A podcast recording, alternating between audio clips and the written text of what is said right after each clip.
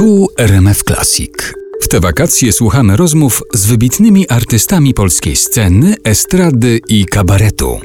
Dzień dobry Państwu, Artur Andrus, witam serdecznie w kolejnym odcinku wakacyjnych rozmów i z przyjemnością przedstawiam Państwu gościa, Barbara Wrzesińska. Dzień dobry Państwu. Najpierw cytat może taki krótki i pytanie, czy rozpozna Pani z czego to jest cytat. I polne tam klaczki, i polne źrebaczki, ogierki, wałaszki, ojej. Jeremi Przybora oczywiście. Ale, a wiem, nie deptać trawników, nie deptać trawników. Czy ta piosenka przez jakiś czas e, kojarzyła się z Panią w taki sposób, że na przykład zapraszano w związku z tym do jakiejś akcji ekologicznej? No, o tyle się skojarzyła, że zaproszono mnie jak na razie do zbierania pieniędzy na powązkach. Ale to było bardzo zaszczytne. Wtedy chyba byłam jedną z kilku osób y, młodych y, takich. Byłam drugi rok w teatrze chyba, kiedy mi to zaproponowano i Ale to na podstawie piosenki Nie deptać nie, no żartuję sobie, ale, ale po prostu rzeczywiście to się zbiegło w czasie, dlatego tak mówię.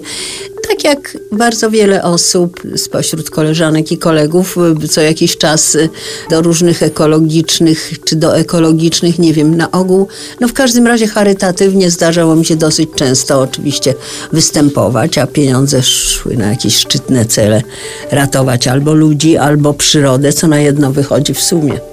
Tę piosenkę Nie deptać trawników zaśpiewała pani w 12 wieczorze kabaretu Starszych Panów, Przerwa w podróży. 26 września 1964 roku premiera była O Jezu. tego, tego wieczoru, ale zdaje się, że ta piosenka ideologicznie pani pasuje, prawda? To znaczy pani w obronie trawników by stanęła, jeżeli by trzeba było. Absolutnie tak. Uważam, że to jest cudowne. Sama się czuję niemal odkąd zaczęłam myśleć. Nie, nie, tego momentu nie umiem stwierdzić kategorycznie, ale bardzo by było to dawno, że mam świadomość, że jestem pyłkiem wszechświata, że jestem częścią tego wszystkiego.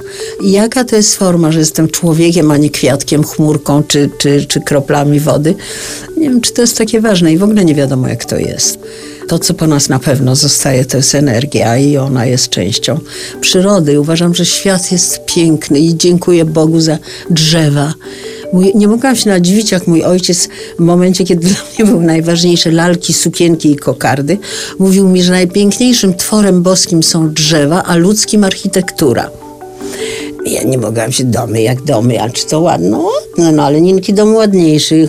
Mi się podoba bardziej, bo nowy, a dziadków dom stary. Mnie dziadkowie wychowywali w Otwocku.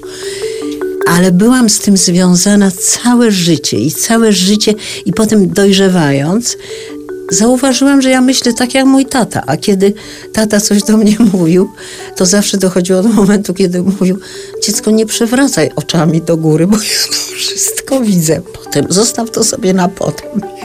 hejter. A potem było cudowne, jak usłyszałam, że mój syn jeden, a potem drugi mówi tak do swojego syna. I to było cudowne i wtedy pomyślałam sobie, że jednak rodzice no dobrze mi podpowiadali to życie jakoś chyba. Czyli ciągłość nieprzewracania oczami? Nie tylko. Miłość do tego, do, przyrody. ziemi, świadomość tego, że to jest cud, że możemy to wszystko mieć, te drzewa i potem architekturę przepiękną. To jest wszystko, co tato mówił, to święta prawda.